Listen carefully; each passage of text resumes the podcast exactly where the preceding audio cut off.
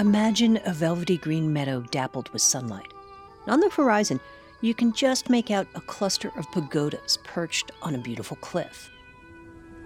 Windborn Outlander, as you set off on your journey once again, you must remember that the journey itself has meaning. And you, a tall anime traveler with a flowing cape and a long sword, are walking through an open world role playing game called Genshin Impact. It makes you feel like you're inside a highly produced anime movie set in an idealized and timeless Chinese world.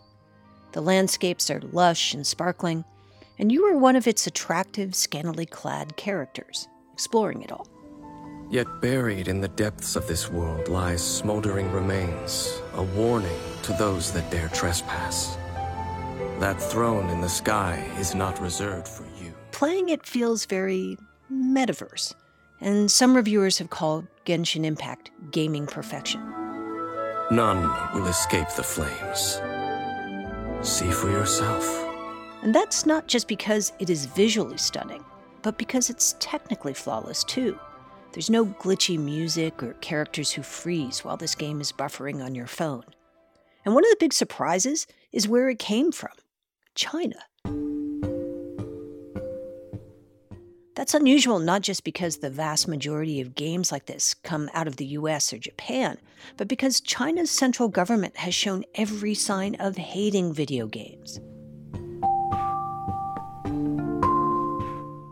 For more than a decade, the Chinese leadership has placed all kinds of restrictions on gaming, from which ones can be sold, to how long you can play them, to the messages players can send each other.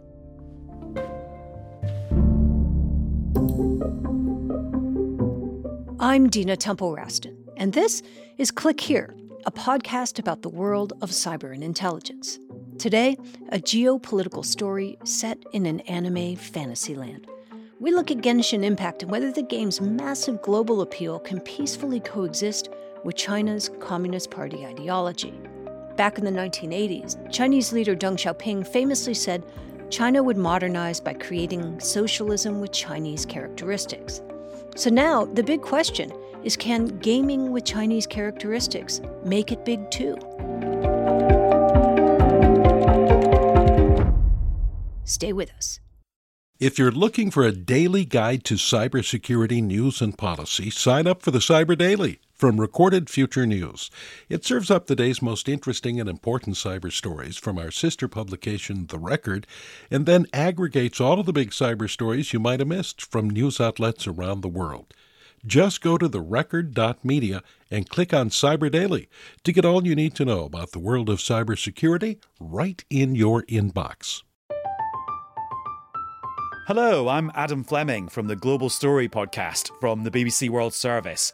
We are looking at Lina Khan, the face of the US government's battle to regulate big tech. She's already redefined the way we talk about monopolies. Now she's taking on the likes of Amazon and Meta. But who is she? And will she win? The Global Story brings you fresh takes and smart perspectives from BBC journalists around the world. Find us wherever you get your BBC podcasts. Genshin Impact is set in an anime world called Teyvat. It's all waterfalls, rushing rivers, and big lush plants that, if you whack them in just the right way, reveal hidden treasure. It's the kind of game that everyone can play, from aficionados to, well, this little person. I am in a city that has lots of beautiful flowers in it. That's Naomi King. She's five, and she loves Genshin Impact. Partly because there are lots of characters in the game that look like princesses, which she loves. It's beautiful and, and a lovely town, and it's very sunny there. It's right now it's nighttime. Her dad, Austin King, is also an avid player, and he's been teaching her the finer points of the game. So you, you don't want to stand in the fire. And right now, Ningguang, the character she's using, has a shield that she can throw up around herself, and so she's throwing up the shield so that the goblin's arrows don't hit her. I'm trying to be stilt and be be sneaky, really sneaky. She's been learning about stealth in video games. That's her l- latest Yeah, kick. this still week. and sneaky. Is- is stealth, yeah, doing sneaky. Naomi's job as a player, aside from doing sneaky, is this.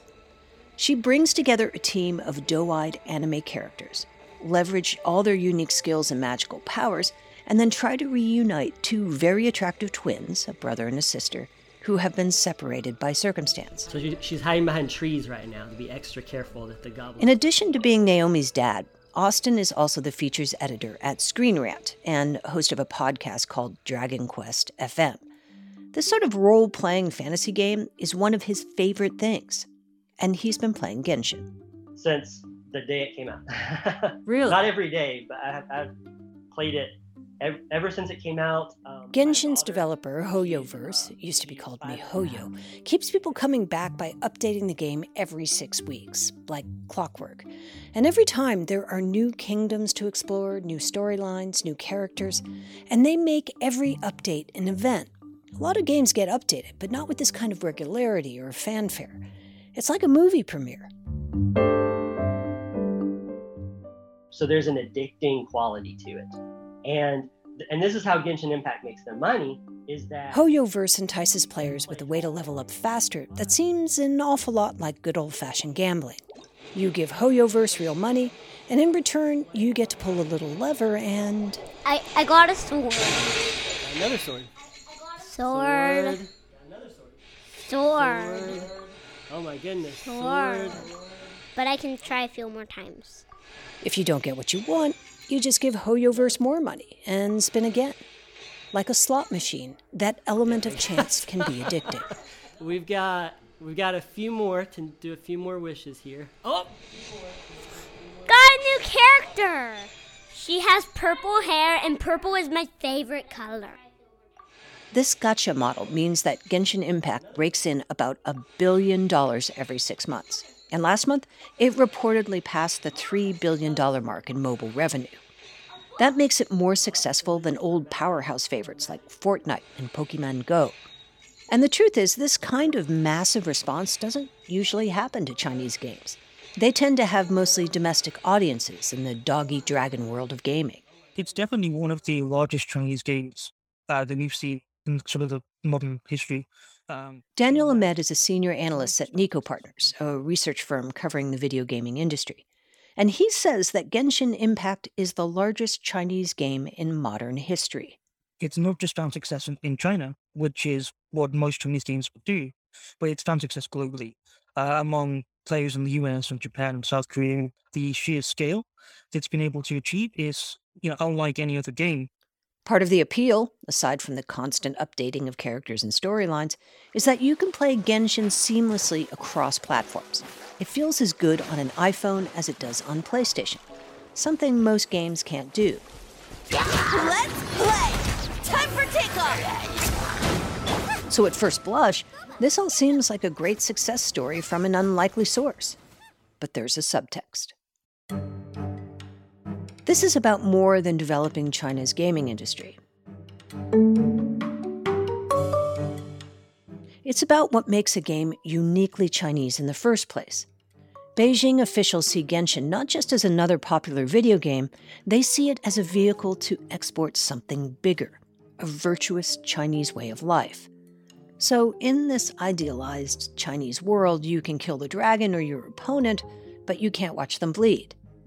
There may be suggestions of romance, characters who go on adventures who clearly like each other more than just friends.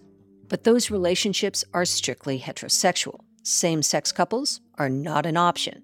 In fact, Chinese game developers signed a pledge to ban content that depicts what they call sissy men or gay love.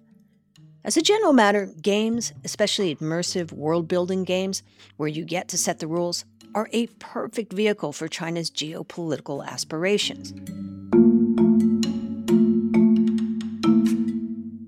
Genshin Impact allows them to dress up Chinese communist values, like working for the collective good, in princess clothes. And who could possibly resist that? To ensure all this happens the way the government wants it to, the process of getting a video game approved is notoriously complicated in China. Daniel Ahmed again. Because the regulators are looking at every single aspect of the game to make sure there's nothing in there that um, you know goes against those content regulations. And the game that emerges often is your game, but with Chinese characteristics. It wouldn't be a stretch to say that regulators micromanage to make sure nothing emerges that might be seen as being against Communist Party ideals. Some things they micromanage out loud, rules that the government makes clear. But there's a whole other set of unspoken ones that can be much harder to navigate.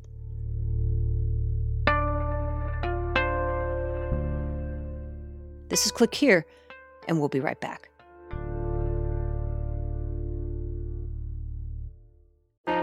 Politics has never been stranger or more online, which is why the politics team at Wired is making a new show, Wired Politics Lab. It's all about how to navigate the endless stream of news and information and what to look out for. Each week on the show, we'll dig into far right platforms, AI chatbots, influencer campaigns, and so much more. Wired Politics Lab launches Thursday, April 11th. Follow the show wherever you get your podcasts. The fact that regulators in China keep a tight rein on language in their video games isn't a huge surprise. They don't have a free press, and they don't brook criticism of the CCP either. But the trick for China is doing all that without making a popular game, well, unpopular. And they've managed to do that by keeping their censorship gray and a little bit self enforcing.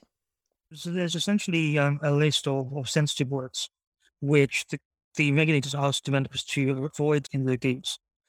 So, curse words, for example. Okay, most parents would approve of banning those, but it goes a little further than that. Like, there was this Animal Crossing incident. A Hong Kong pro democracy activist named Joshua Wong was playing Animal Crossing and began decorating his own environment. Then he added a banner to his little metaverse reading, Free Hong Kong, Revolution Now. He shared a screenshot of it on Twitter, and not long after, the game disappeared from Taobao, China's version of eBay. Because of that one little banner, China banned the game outright. Chinese players can't even buy it in the gray market anymore. For game developers, it was a shot across the bow. Basically, it was saying if your game allows free expression, it's not allowed in China. That self censorship is central to China's regulatory approach.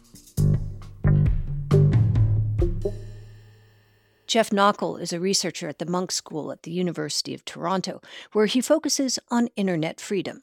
Specifically, in my case, uh, censorship and uh, Chinese censorship in particular. And he said it's so hard to know what will run afoul of the regulators, Knockel decided to do a study of it.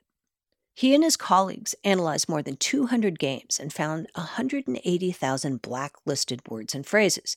They looked at video games specifically simply because there were so many of them to study. And it allows you to ask questions that we weren't really able to answer uh, looking at other industry segments. You know, like if you if you look at like chat apps, for instance, there's generally only a few popular chat apps at any given time. You know, then we wanted to do some more like comparative analysis. Like, like we really wanted to get down to this question of like, do all apps in China censor the same things? Do they do they not? And you know, due to the huge diversity of the number of games that are popular at any time, this this allowed us an opportunity to really explore that question. And what he found was that game developers in China have taken to creating their own running list of unacceptable words they actually share it with their competitors. The authorities themselves offer little beyond a sort of starter kit, and then the developers do the rest. And that has allowed Beijing to rely on the very Chinese concept of something Knockel calls pocket crimes.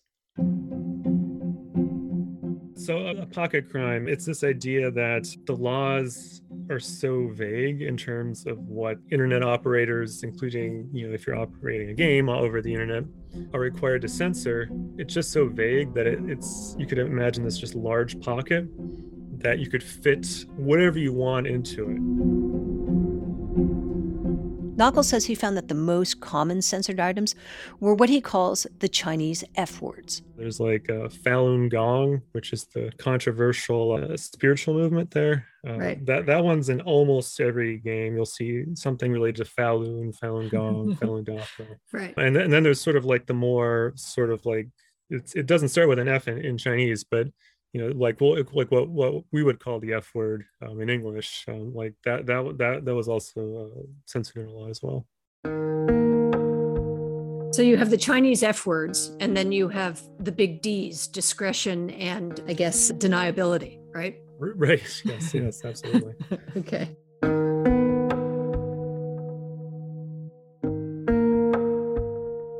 In a game like Genshin Impact, China can restrict free speech by policing the chat function. Type the word Tibet in the chat, and the word appears just as a series of asterisks, automatically. This kind of censorship is so common that YouTubers have taken to warning their subscribers about freedom of expression in the world of princesses and Teyvat make sure nothing misleading, nothing sexist, nothing scams, nothing about suggestive, nothing offensive, nothing that will be too political. Just be careful with that because there's a lot of keywords that triggers it. Sometimes it's quite random too. So as much as China wants to control the language and the content of the game, they're also very focused on how much kids can play it. Daniel Ahmed again. It's always been a concern for the government going back even 20 years ago when they first started to ban console games, for example, in the in 2000, the the concern back then was, you know, we don't want children to become addicted to video games. That was the official party line. It's always been the party line.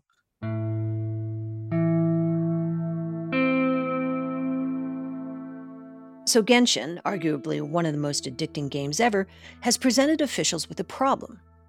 But they've found a way to control that too.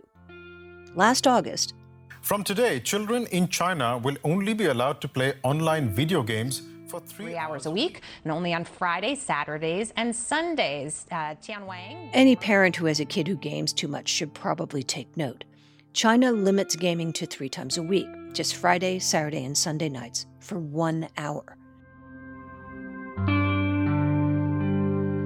And thanks to a system that allows the party to keep close tabs on what its youth is doing online, the restrictions are actually enforceable. In China, you have to log in with your ID number, your real name, and then it checks that against a database, which is provided by the Ministry of Public Security. And so that database will ensure that this person is over 18. Or if they're under 18, then it'll apply the restrictions to that account. So, you know, China has limited gaming for kids. Uh, Austin, do, do you think it's ironic that it's put out this incredibly addictive game while internally they're not letting their own people play it? Uh, yes, I, I mean I, I, think so. I think it, I think it's pretty ironic. I mean, especially, I mean Genshin Impact. It was like one of the biggest games in the world last year, and it's uh, it doesn't show any signs of slowing down right now in early 2022. So I think it's one of those things that like yeah, it is kind of odd that they're limiting limiting something that has now like gotten a lot of praise probably for their for their country. And now I'm gonna go over here because I think I see something I can fight. Austin King, who's based in suburban Florida, has come up with a less draconian solution to limit Naomi's gaming. She, she had just gotten in, in trouble um, for not being a very good listener uh, earlier in the week and uh, had gotten some several warnings about it. So uh, that's kind of like a default thing to sometimes take away. So she she lost the video game privileges for a week. Mm, I would play it like every day if I didn't have it. Okay. Oh, there's a slime and two goblins and a bug. I don't know what it is. At that moment, Naomi was flying up a mountain, surrounded by goblins, completely immersed in a world unlike her own. And I gotta say, it looked pretty fun. This is Click Here.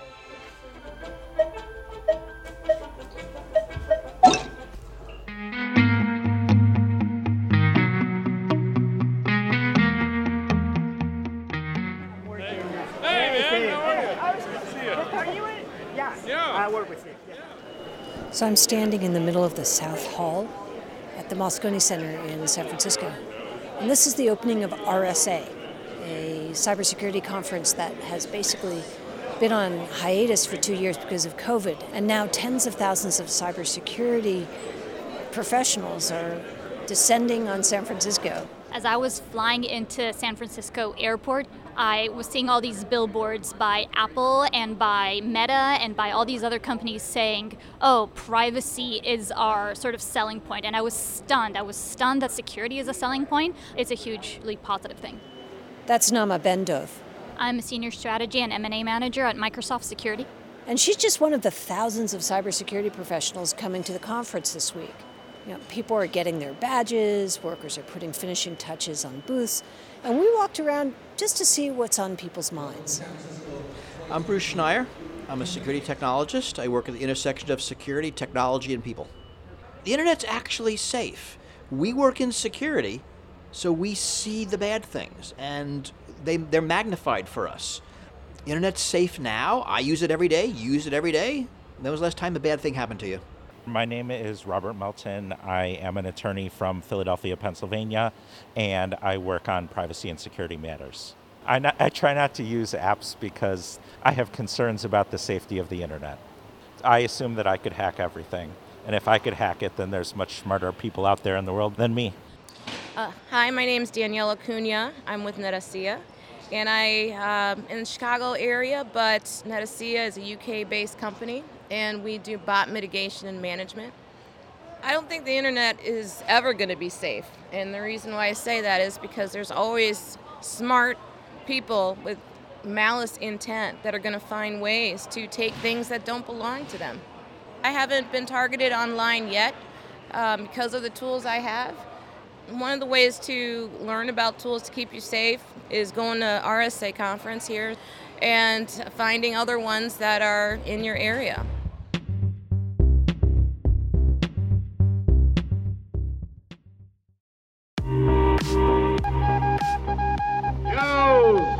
The! Here are the big cyber and intelligence stories from the past week. FBI Director Christopher Wray said the Bureau was worried about Russian recklessness in cyberspace and said that the U.S. should brace for destructive attacks that could go beyond simple hacks. We've seen the Russian government taking specific preparatory steps towards potential destructive attacks, both here and abroad. And we're racing out to potential targets to warn them about the looming threats, giving them technical indicators that they can use to protect themselves. And we're moving rapidly to disrupt Russian activity. Speaking to a Boston College cyber conference, Wray said that concerns over the deployment of wiper malware and other damaging attacks has prompted the FBI to launch counter operations earlier in the process than they might have in the past. Ukrainian President Volodymyr Zelensky had a one on one interview with Wired magazine a couple of weeks ago, and the magazine has just released it. He spoke, among other things, about the role technology has played in helping Ukraine resist the Russian military invasion. Among other things, Zelensky called on big tech to do more to isolate Russia. He thanked Elon Musk for his Starlink and said to be effective, modern leaders have to learn to appeal to the distracted social media generation. And finally, General Paul Nakasone, the head of the U.S. military's Cyber Command, told Sky News that the hacking unit had conducted offensive cyber operations to support Ukraine against the Russian invasion.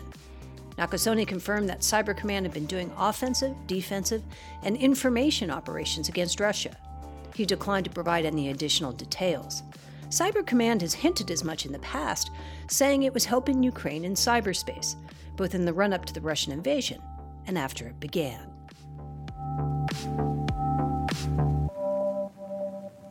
And one more thing. This week, we decided we wanted to thank you for listening in a more tangible way. So we have a little contest.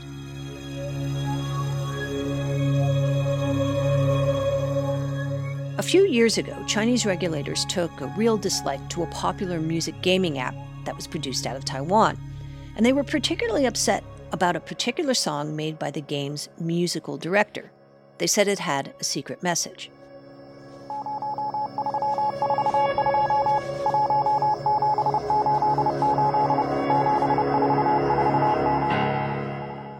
Tell us what that secret message is, and you can be a winner. There's a longer version of the song on our podcast landing page at clickhereshow.com. Send us a voicemail from your phone telling us how you figured it out, and we may put you in the show, and also send you a special Click Here swag bag. The address is click here at therecord.media. Today's episode was produced by Sean Powers and Will Jarvis, and it was edited by Karen Duffin and Lu Olkowski. There was fact checking from Darren Ankrum, and Ben Livingston composed our theme, and we had additional music from Blue Dot Sessions. Click Here is a production of the Record by Recorded Future, and we want to hear from you. Please leave us a review and rating wherever you get your podcasts, and you can connect with us at clickhereshow.com. I'm Dina Temple Raston. We'll be back on Tuesday. Looking for more of the cybersecurity and intelligence coverage you get on Click Here? Then check out our sister publication, The Record, from Recorded Future News. You'll get breaking cyber news from reporters in New York, Washington, London, and Kiev, among others. And you'll see for yourself why it attracts hundreds of thousands of page views every month. Just go to therecord.media.